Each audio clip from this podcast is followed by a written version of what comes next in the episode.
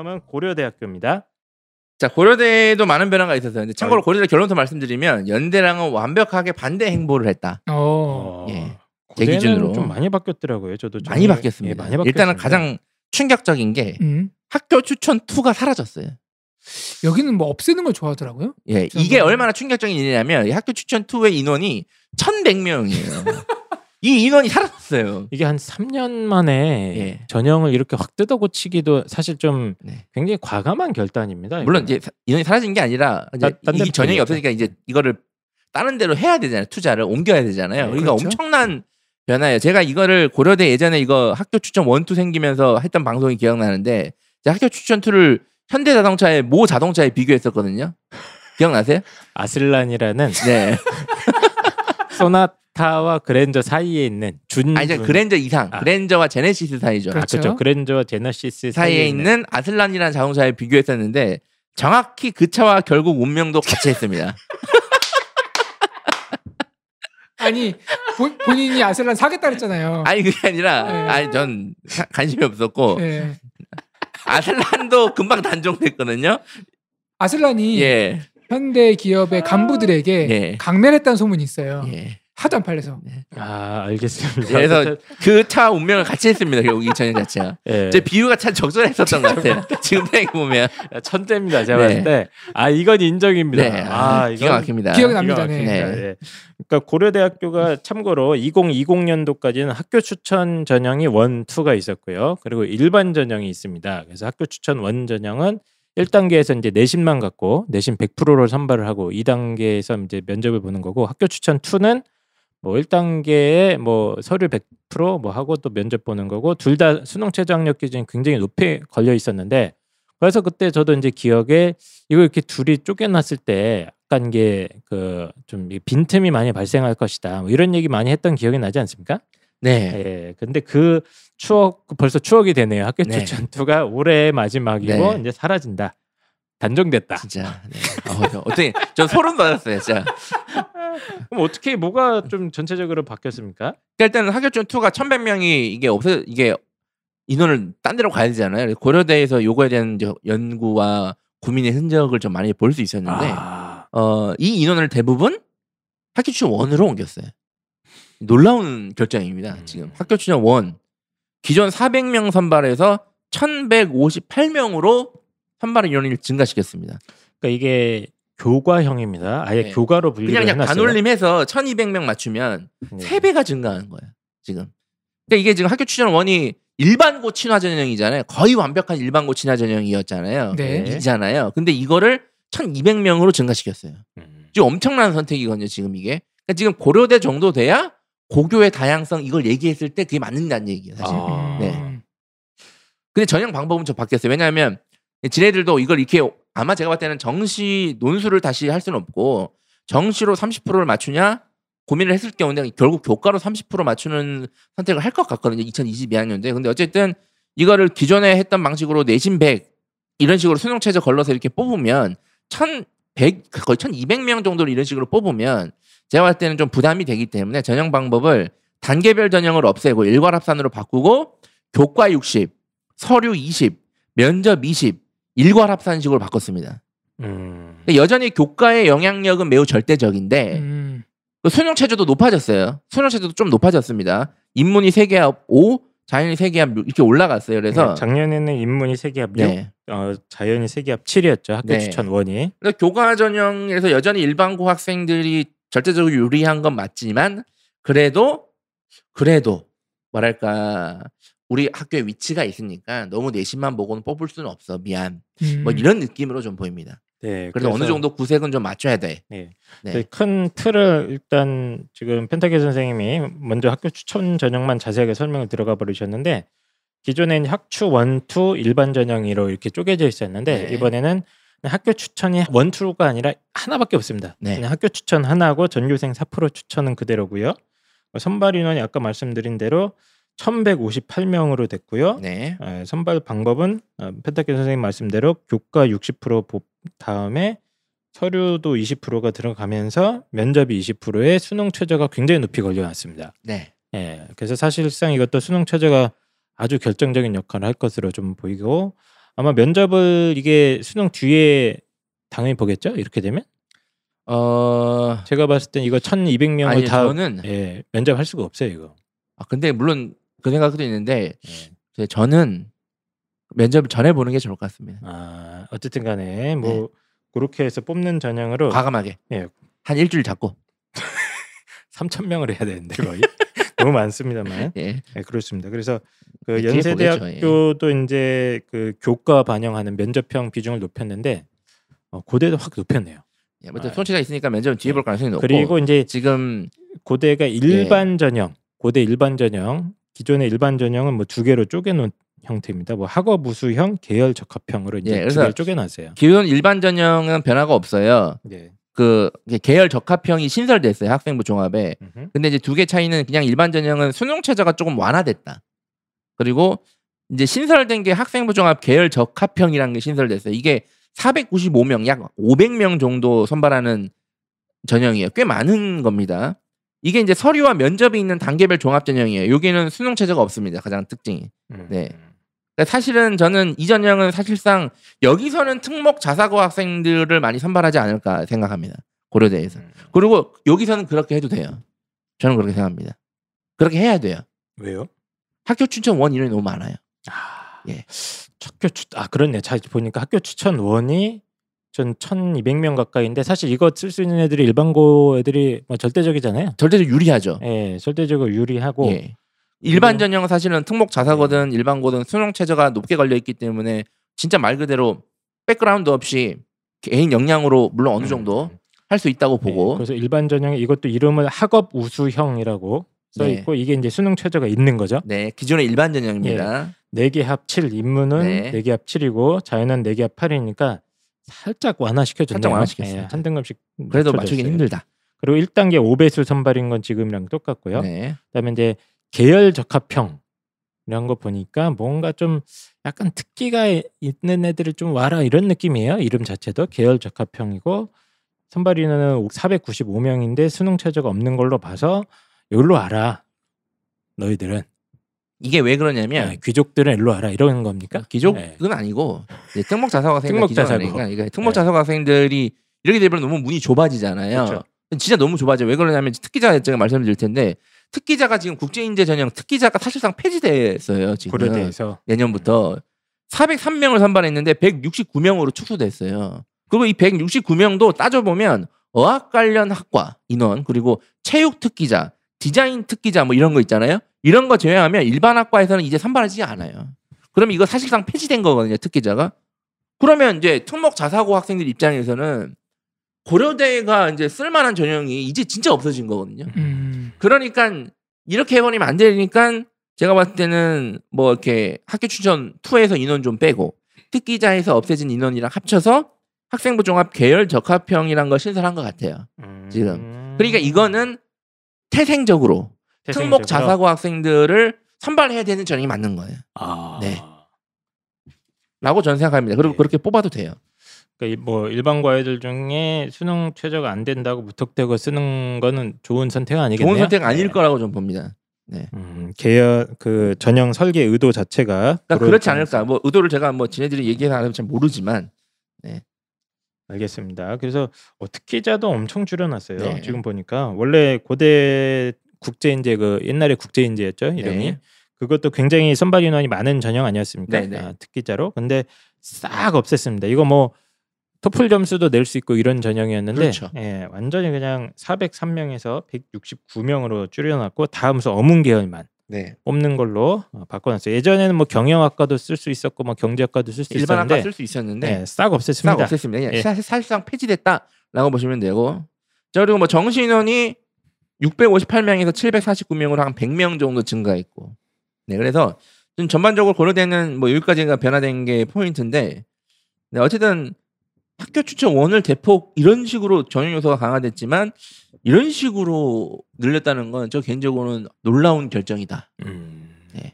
그러니까 현대자동차가 이제 아슬란을 포기하고 아슬란을 포기하고 이제 뭡니까? 소나타에 집중하겠다. 그렇죠. 소나타에 집중. 아반떼에 집중하겠다. 소나타 아반떼라기보다는 이제 그 에쿠스 없애고 제네시스로 몰아갔잖아요. 네. 뭐 그런 식으로 아, 이제 구조조정을 하는 거죠. 아, 저는 근데 굉장히 합리적인 것 같아요. 네. 네, 잘 짰습니다. 전향 결정을. 대단한 결정을 한 겁니다. 이거. 그리고 이게 결정하는 데 있어서 저는 예측을 했다고 보지 않아요. 이 년간 해보니까 데이터가 음. 이제 이렇게 결정하게끔 데이터가 나왔겠죠. 아이들의 학업 수준. 그걸 데이터를 저한테 물어봤으면 제가 바로 얘기했죠. 이거 파산이 왔네. 이거 안쓸라니다. 미리 미리 알려줬잖아요, 제가. 예. 네. 저한테 한 번이라도 물어봤으면. 네.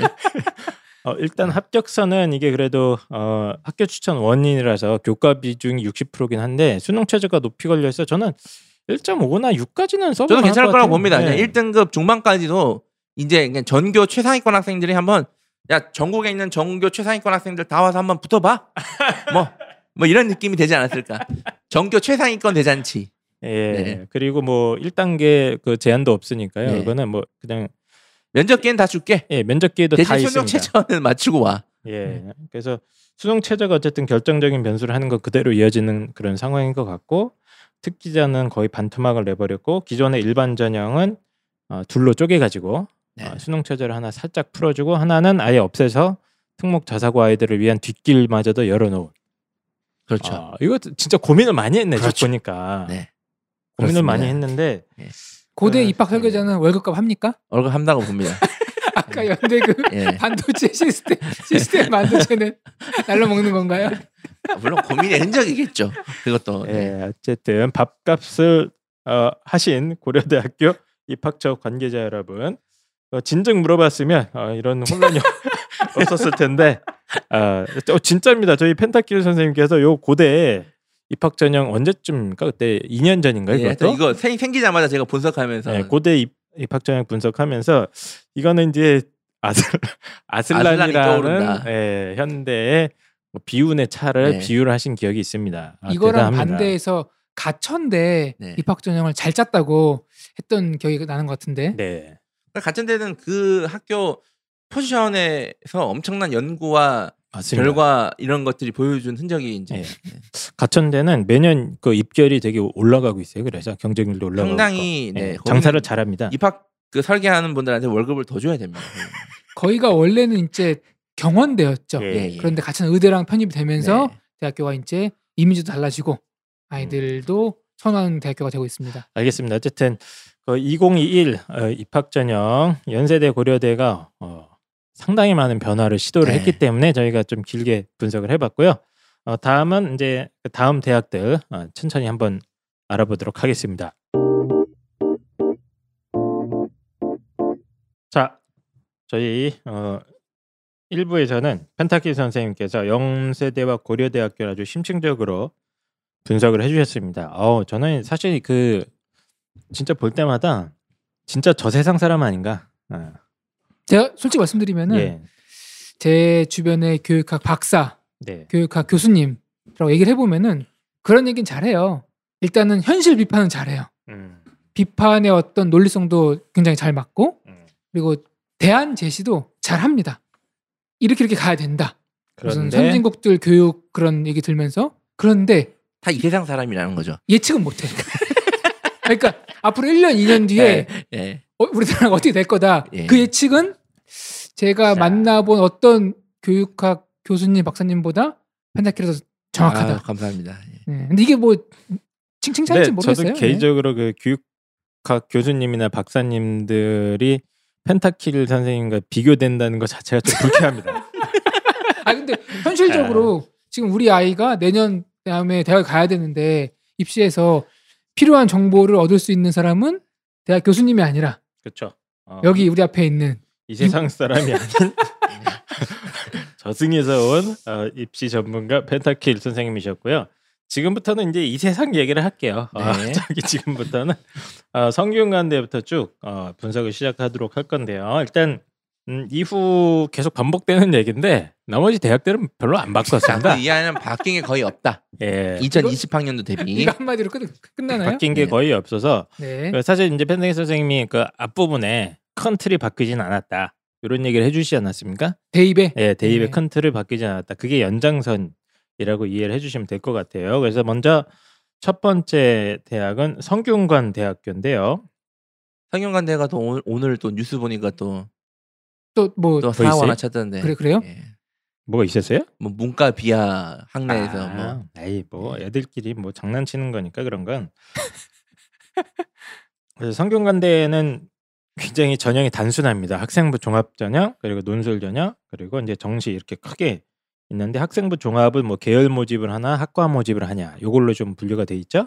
그래서 그 체제가 거의 그대로고 정시 선발 비율은 삼십일 점 육 퍼센트 천백이십팔 명으로 또 거의 그대로고 네. 논술은 그러니까 올해 많이 줄여놨습니다. 이미 성균관대에서 올해 오백삼십이 명인데 내년도 오백삼십이 명으로 또 거의 그대로예요. 그래서 바뀐 게 없어요. 이러고 넘어가려고 했는데 하나 눈에 띄는 게 있어가지고 하나만 네. 더 찾아봤는데 음, 성균관대 그 이천이십일 계획 보면 인문자연통합학과인 글로벌 융합학과를 신설하겠다 이렇게 거창하게 써놨습니다. 그래서 진짜로 이름이 글로벌 융합학부예요. 글로벌 융합학부. 그래서 이 글로벌 한번 얘기해 보세요. 이게, 이게 글로벌이라는 단어는 사실 이십 세기 초반 아니죠? 이십일 세기 초반. 이거 벌써 시대 차고적 그렇죠. 시대 지난 발언 어휘예요. 이거 이제 글로벌이라는 단어가 그 뭐 다마고찌 뭐 이런 느낌입니다. 거의. 아니 저희 시티폰 대한민국의 이제 문민 정부를 이끄셨던 김영삼 대통령님께서 이제 세계화 시절에 그렇죠. 많이 쓰던 단어입니다. 글로벌이라는 그렇죠. 단어 자체가 대우 김우중 글로벌 경영 세계화를 에스 이 지 뭐 쓰셨다는. 네. 그런데 여기에 이제 융합이라는 학 이 개념은 또 이천십 년대 넘어서 어, 들어온 건데 이 두 개를 합쳐놨어요. 그래서 정시에서는 아예 선발을 안 하고요. 수시 학생부 종합 전형에서 오십 명을 뽑더라고요. 근데 오십 명이면 꽤 많이 뽑는 거 아닙니까? 어, 한 단위에서 이 정도? 그래서 뭐 하는 데가 지금 쭉 제가 한번 살펴봤습니다. 문과도 쓸 수 있다 그래갖고 뭐 하는 데인가 살펴봤더니 어, 결론으로 말씀드리면 그냥 제가 봤을 때 컴퓨터 공학이에요. 내용은 그래서 크게 세 가지 세부 전공으로 나누어지는데 첫 번째가 이제 데이터 사이언스 융합 전공, 두 번째가 이게 뭐죠? 인포메틱스, 뭐 정보 과학이라고 한답니다. 인포메틱스 음. 융합 전공, 그리고 세 번째가 컬처 앤 테크놀로지 융합 전공입니다. 이 세 가지로 이제 분류를 해놨고 데이터 사이언스는 뭐 하는지 좀 알 것 같잖아요. 이거는 그렇죠. 예, 뭐 무슨 빅데이터인가 뭐 그거 하는 것 같습니다. 그래서 세계 최고 수준의 데이터 분석 활용 전문가를 양성하겠다 이렇게 목표를 잡아놨고 인포메틱스 융합 전공도 제가 쭉 찾아봤어요. 근데 저는 아직 이게 한글인데 아무리 읽어도 무슨 뜻인지 모르겠어 갖고 제가 한번 읽어드리겠습니다. 인포메틱스 지식과 기술에 대한 깊은 이해와 역량을 갖추고 관련 학문 분야를 넘나드는 창의 융합적 경험을 통해서 창조적 도전 정신과 문제 해결 능력을 배양하여 새로운 가치를 창출하는 글로벌 융합, 융합 인재 와 혁신 리더를 양성하겠다는 게 이 과의 목표인데 이거 그냥 이게 뭐죠? 좋은 어휘 다 끌어모으면 이렇게 되는 거예요 지금. 최근에 이 어떤 인재 선발의 방향 다 들어가 있잖아요 지금. 예, 보세요. 예. 지금 학문, 창의, 융합적 경험, 창조적, 도전정식, 문제 해결 능력, 새로운 가치 창출, 글로벌, 융합, 인재, 혁신 리더 이거, 이거 다 들어갔잖아. 이거 가르치는 교수님도 예. 이거 못합니다 이렇게. 네. 예.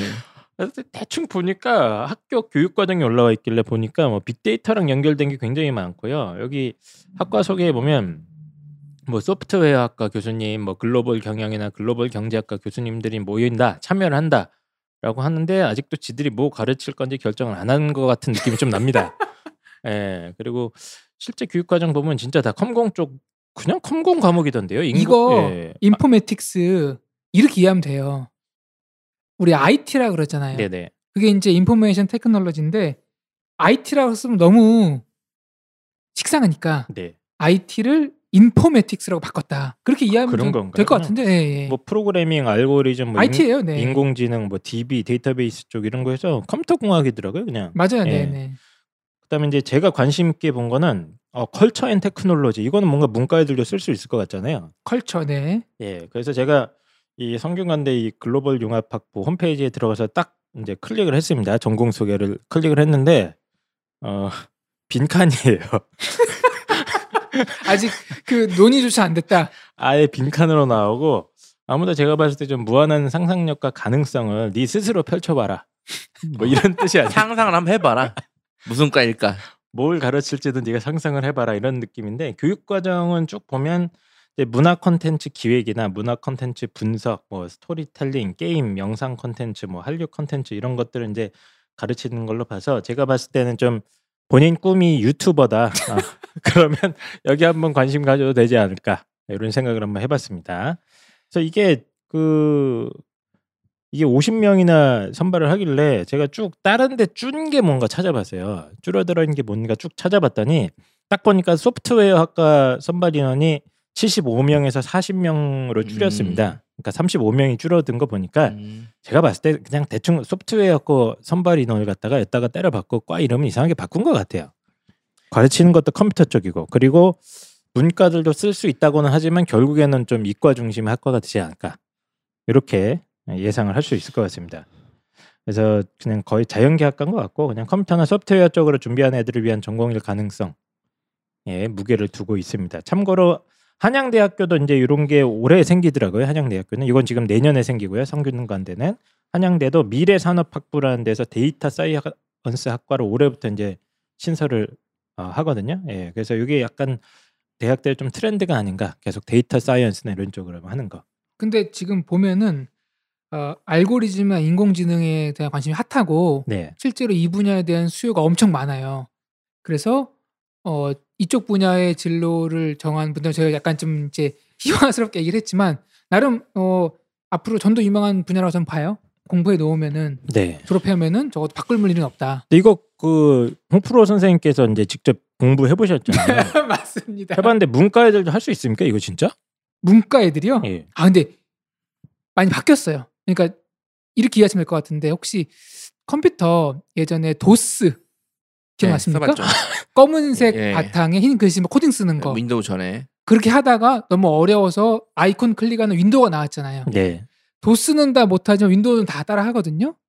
옛날 프로그래밍은 저때까지만 해도 코딩을 짰어요. 다 일일이. 음. 외워서. 근데 요즘은 윈도우처럼 돼 있어요. 코딩이. 음. 코딩이 다 이렇게 뭐 이렇게 알고리즘은 함수가 돼 있어가지고 원리만 이해하면은 갔다가 드래그 앤 드롭을 해서 많이 짤 수 있기 때문에. 어, 그래요? 펜타킬도 할 수 있습니까?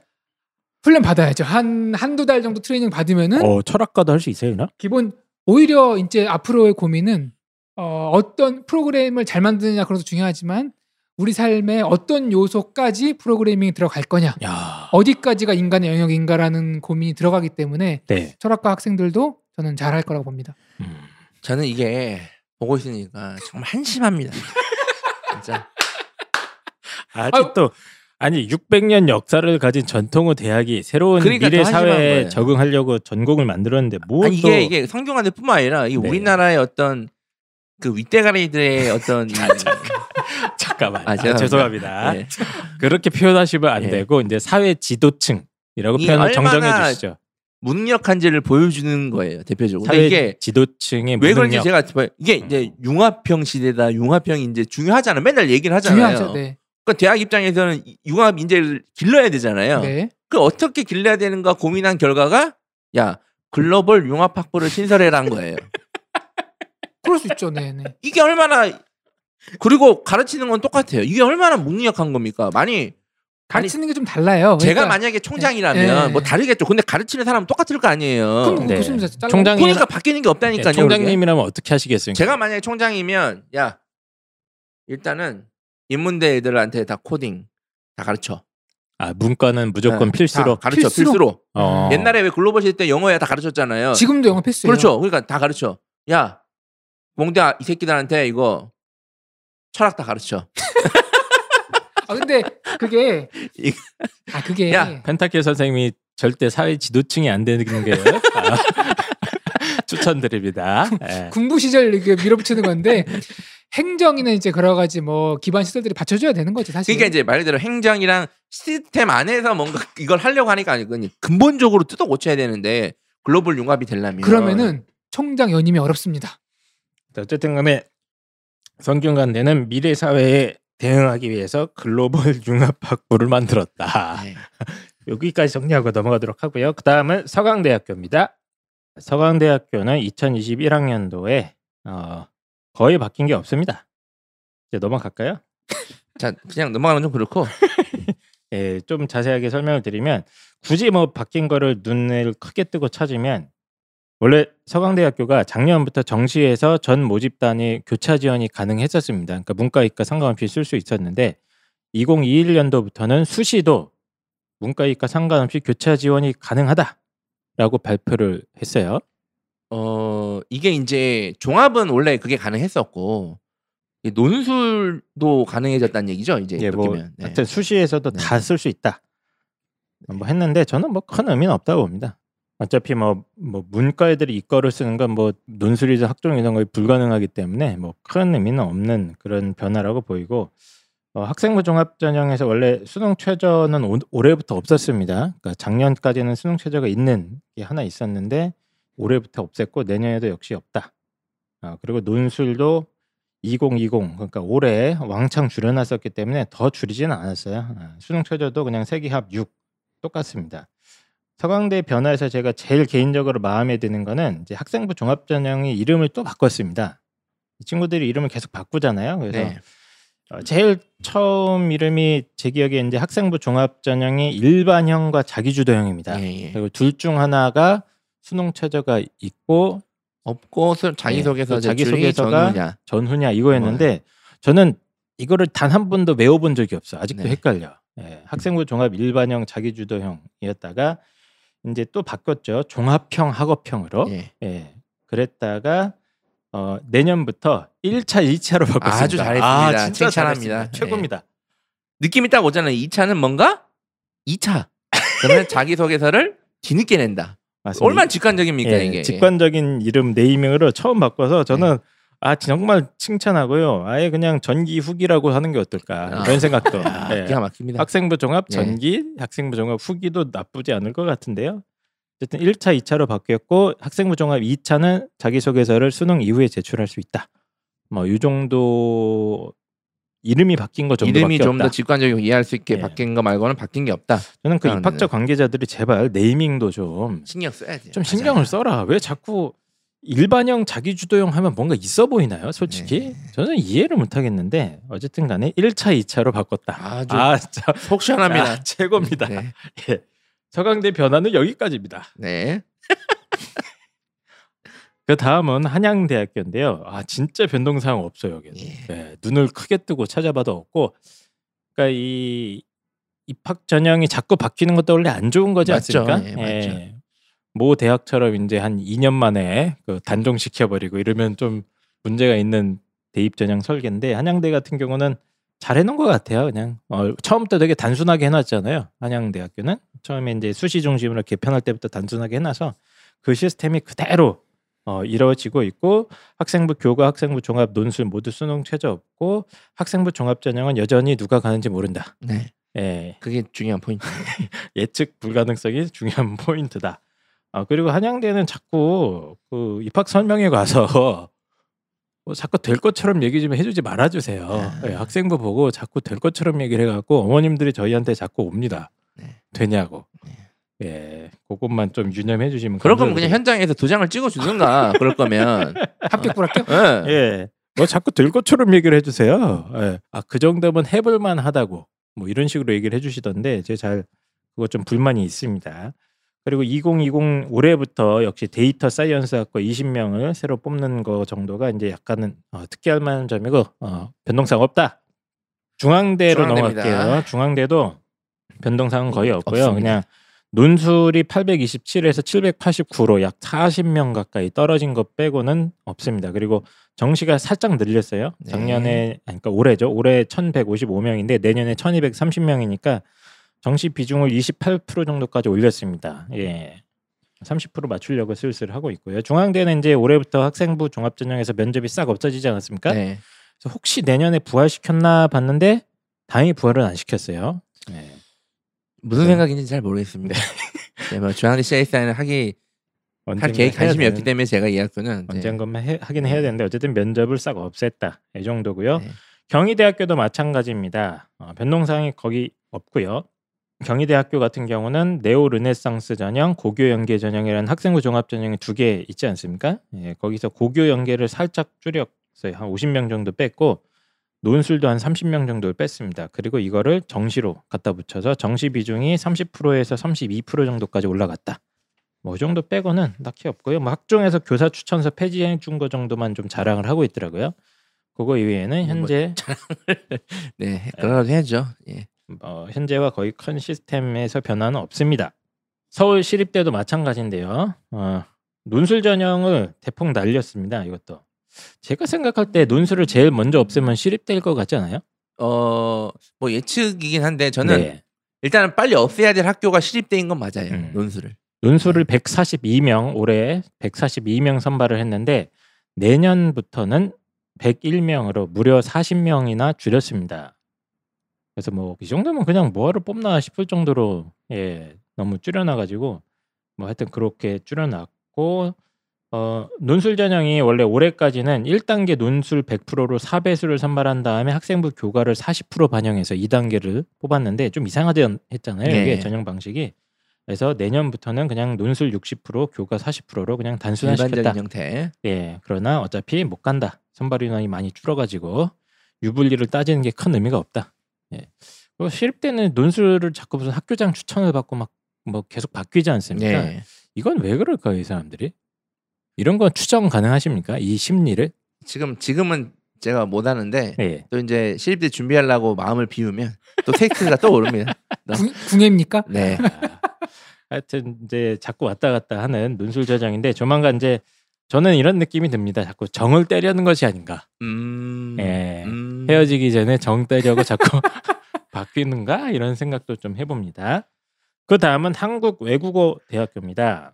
한국 외대는 그나마 좀 변동사항이 있었는데 제일 큰 거는 이제 특기자 전형을 살, 다 날려버렸어요. 원래 오십오 명 올해 특기자 전형에 오십오 명 선발을 했는데 이천이십일 년도에 싹 없앴습니다.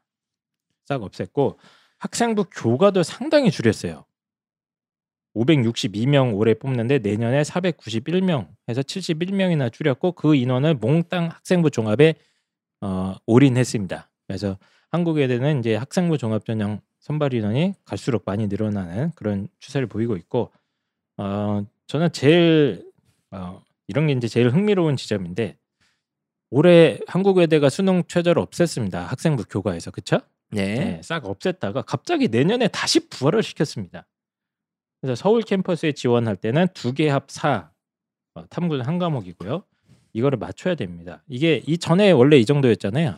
이게 왜 저, 이럴까요? 왜 이럴까? 저는 이게 궁금한 겁니다. 저는 일단은 가장 먼저 떠오르는 추정은 이겁니다. 그냥 입학 관계자가 나가고 새로 들어온 게 아닌가?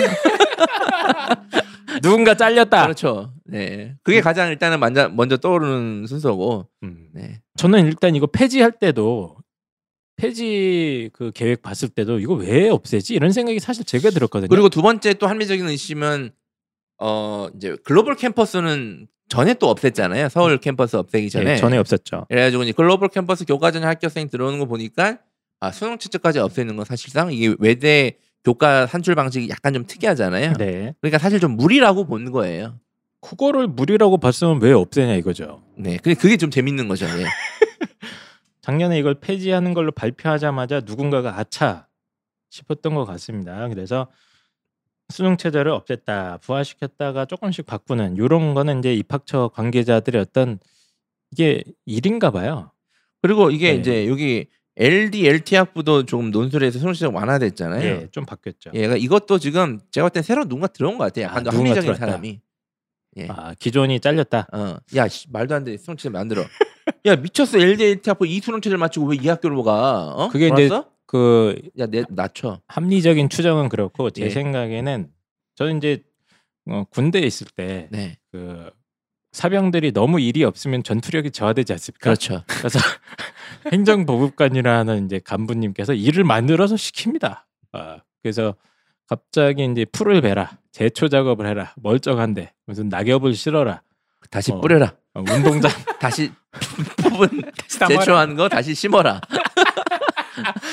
혹시 그런 건 아닐까 하는 생각도 살짝을 해보는데 논술 전형에서 수능 체제가 살짝 완화가 됩니다. 그래서 엘디, 엘티 학부가 원래 세 개 합 사 되게 빡셌잖아요. 요걸 이제 두 개 합 삼으로 바꿔졌고 나머지 모집 단위에서도 두 개 합 사였는데 이제 탐구를 두 과목 보다가 탐구 한 과목으로 살짝 완화를 시켜줬습니다. 그래서 그 수능 최저 같은 것도 살짝 살짝 바꾸는 걸로 봐서는 아마 어, 누가 들어왔을 수도 있겠네요. 네. 네.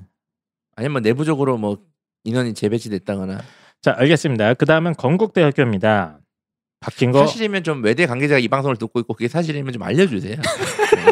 아 누구 잘렸다. 제가 그냥 재밌게 얘기하는 건데 그럴 수 있으니까. 자, 그 다음은 이제 건국대학교로 넘어갈 텐데 건국대학교 뭐 전혀 변동사항이 거의 없고요. 그 케이유 자기 추천이라고 건국대학교의 그 학생부 종합 전형이 있는데 이게 살짝 늘어난 거 정도, 오십 명 정도 늘어난 거 정도 빼고는 딱히 없습니다. 그리고 뭐 학생부 교과 전형에서 반영 방법이 뭐 살짝 바뀐 거 있는데 이거 뭐 직접 찾아보시면 될 것 같고 뭐 이거 빼고는 바뀐 게 없고요. 동국대학교도 어 거의 바뀐 거 없습니다. 다만 이제 소프트웨어 특기자라는 게 있었는데 이걸 학생부 종합 전형으로 바꿨어요. 그래서 그 전에는 무슨 자기의 특기를 증명하고 뭐 이런 걸 냈어야 되는데 학종으로 돌려버렸습니다. 그리고 이거 정도 빼고는 어, 전혀 바뀐 게 없다. 그냥 정시 선발 인원만 살짝 늘려놨습니다. 기존에 한 이십칠 퍼센트 정도였는데 팔십팔 명이 증가해서 삼십일 퍼센트 정도로 네, 이 정도 빼고는 바뀐 게 없는 거고요. 홍익대가 살짝 바뀐 게 있는데 홍익대 같은 경우는 일단 그 홍익대 세종 캠퍼스에 적성고사 꽤 많이 뽑았었거든요. 근데 이걸 다 폐지를 해버렸습니다. 그래서 그 선발 인원이 다 학생부 교과랑 학생부 종합전형으로 이렇게 쪼개지고 있는데 제가 지금까지 확인한 것 중에 이제 적성고사 없어진 첫 번째 사례인데 제가 딴 건 어떻게 되는지 잘 어, 추적을 못했어요. 근데 적성고사도 이제 이런 식으로 조금씩 조금씩 없어지는 트렌드가 음. 아닌가. 예, 이렇게 이해를 하시면 될 것 같고. 홍익대 제일 크게 변한 거는 수능 최저가 굉장히 완화가 됐습니다. 사실 홍익대 수시가 좀 이상합니다. 어, 내신 반영 비율이 뭐 학종이나 뭐 논술에서 굉장히 높은 편이었고 그리고 네. 수능 최저가 뭐 세계합 육에서 칠까지 이렇게 어, 걸려 있어서 이것도 높은 편이었는데 약간 변화를 모색하려는 듯한 느낌이 좀 들어요. 그래서 어, 내년부터는 수능 최저가 문과는 학생부 교과 종합 논술 모두 세계합 칠입니다. 원래는 세계합 육이었는데 칠로 굉장히 완화를 많이 시켜줬고 자연계는 세계합 칠에서 세계합 팔로 또 대폭 완화가 시켜줬고요. 미술 쪽 계열도 세계합 팔에서 세계합 구로 어, 엄청나게 완화를 시켜줬죠. 음. 네, 그래서 아이들이 이제 수능 공부나 이런 걸 잘 못하다가 보니까 아, 좀 풀어주는 게 아닌가. 그것도 그렇고 사실은 학교가 급에 비해서 사실 좀 높았어요. 제가 표현하는 게 수능 최저가 좀 과도하게 높은 면이 있었어요 사실. 예, 굉장히 네. 높은 수능 최저를 요구했었는데 내년부터는 그게 완화가 된다. 네. 그리고 제일 특징적인 게 논술 전형에서 원래 학생부 교과 반영 비율이 홍익대가 되게 높았습니다. 네. 사십 퍼센트인데다가 그 등급 구간마다 이 낙 그 떨어지는 폭이 커가지고 등급 차 한 삼 점 오 넘어가면 거의 안 됐거든요. 네. 홍대는 근데 이천이십일 년부터 십 퍼센트로 내신 반영 비율을 확 떨어졌습니다. 그러니까 원래는 거의 내신으로 뽑는 느낌? 이런 느낌도 좀 들었는데 이제 확 바뀐다. 홍대는 전반적으로 전형 설계가 잘못돼 있었어요, 사실은. 예. 그러니까 지금 이거를 근데 이 잘못된 전형 방식을 상당히 오래 유지했거든요. 계속 지금 큰 틀은 계속 이대로 가는 네. 것 같아요. 네. 그러니까 홍대는 교과, 종합, 논술의 수능 최저가 똑같아 있었습니다. 네. 네, 똑같았고 좀 일을 해야 된다. 내신도 똑같 반영 비율이 높았는데 새로운 트렌드에 맞게 좀 바꿔라 이런 뜻이신가요? 네. 네. 일을 좀 해야 되니까 좀 현실. 현실. 그러니까 제가 뭐 좀 거친 말로 학교급이라고 생각했는데 어쨌든 아이들의 성적대에 따라서 지원하려는 대학들이 있잖아요. 네. 이제 그런 지원자들을 고려해서 전형 설계를 해줘야 되는데 음. 너무 어처구니 없이 해놨다는 얘기예요. 네. 알겠습니다. 나가야 됩니까 여기도 한 명? 아니요 나갔으니까 지금 바뀐 게 아닐까요? 아니, 아직 안 나간 것 같은데요. 제가 알겠습니다. 크게 바뀌진 않았고요. 네. 숙명여대도 뭐 변동사항 거의 없고요. 굳이 뭐 쭉 찾아봤는데 국민대 정도가 약간 바뀐 게 학생부 교과에서 수능 최저 살짝 바꾼 거 정도? 네 예. 올렸네요. 예. 올려야죠 사실은. 올린 게 아니라 이것도 아, 지금 영어 포함이니까 예. 이천이십 네. 올해는 국수 탐정 두 개 합 육. 문과, 이과에서 두 개 합 칠이었습니다. 근데 이제 내년부터는 국수 영 탐정 두 개 합 오니까 뭐 비슷비슷합니다. 오히려 저는 이게 네 비슷한데 지원할 만한 애들은 좀 더 늘어나지 않았나. 학생부 교과에 원래 국민대가 수능 최저가 없었잖아요. 네, 네 면접으로 뽑고 있었는데 올해부터 처음 걸었는데 내년에 또 바꿉니다. 네, 그래서 이건 뭐 이것도 트렌드인가 봐요. 자꾸 이거저거 바꾸고 있는 입학처의 행정 보급관이 있는 게 아닌가. 네, 수능 최저 네. 한두 개씩 바꾸는 거는 제가 때는 솔직히 뭐 바꾼다고 하는 게보다는 야 매년 그래도 작년이랑 너무 다 똑같아. 아, 제 생각이 그거 같아요. 월급이 좀 네. 그렇지 않냐? 그렇죠. 입학처 관계자들이 왠지 노는 느낌이 안 나게. 총장님한테 보고할 때. 그렇죠. 올해 변동사항입니다. 변동사항입니다. 아, 이게 변동사항이 없으면 없습니다. 이렇게 될 수 있으니까. 에, 자, 저희 추정입니다. 변동사항이 없는 대학이 사실 더 많아요. 그래서 네. 숭실대, 뭐 세종대, 단국대에서부터 제가 지방 거점 국립대들도 쭉 찾아봤는데 뭐 딱히 변동사항이 없어가지고 뭐 이 이하 대학들은 차이가 없다. 저는 좀 에. 부산대, 경북대가 전형 방식을 좀 대폭 아예 대폭 수정을 해야 된다고 저는 보고 있거든요. 아, 어떤 방향으로 해야 됩니까? 그러니까 일단은 논술은 없애는 게 맞고. 아, 논술을 없애자. 예, 그리고 음. 종합 전형을 좀 획기적으로 신설을 하되 좀 수능 체제도 없애고 음. 획기적으로 신설을 하고 종합 전형을 좀 뭐 여러 개로 좀 뽑는 방식 좀 이렇게 가야 되지 않나? 지역 인재를 더욱더 뽑고 뭐 이렇게 좀 생각을 하고 있는데 뭐 네. 생각이 없나 봐요.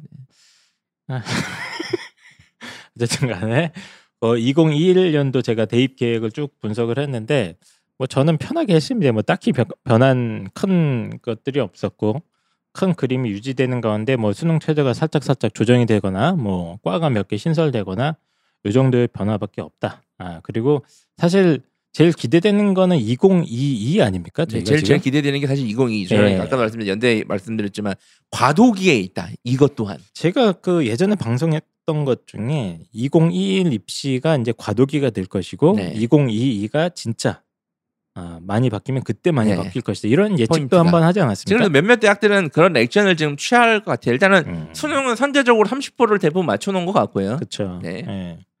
그래서 이천이십이는 또 펜타키 선생님이 얼마나 많이 예상을 적중시켰을 것인가. 이천이십이 뭐 예상한 게 있나요? 제가 또 찾아봐야 돼요. 뭐 찾아보면 있을 겁니다. 옛날에 원더키디 방송 아니에요? 아, 맞아요. 아, 아 맞아요. 원더키디. 예, 분명히 있을 거기 때문에 그걸 이천이십 아닌가요? 원더키디는? 네. 이천이십이 있나요? 아, 이천이십이죠 원더키디는. 음. 올해 내년이 온, 오, 원더키디입니다. 음. 아, 네. 벌써 그렇게 됐습니다. 어쨌든 세월이 휙휙 가고 있는 인생 만화가 아니지 않습니까? 잘 보면. 안타 본, 본 사람이 있어요, 근데? 몰라요? 예, 네, 몰라요. 아니 이천이십 우주의 원더 이천이십 우주의 원더키디 모릅니까? 네. 도시에 살면 할 게 많아서 야. 그런 농담입니다. 야, 좀 기억도 나지 않는 만화인데 어쨌든간에 세월이 빨리 가고 있는 가운데 어, 연세대와 고려대만큼은 어쨌든 대폭 큰 변화를 꾀했다. 연고대는 좀 고민이 많은 것 같아요. 네.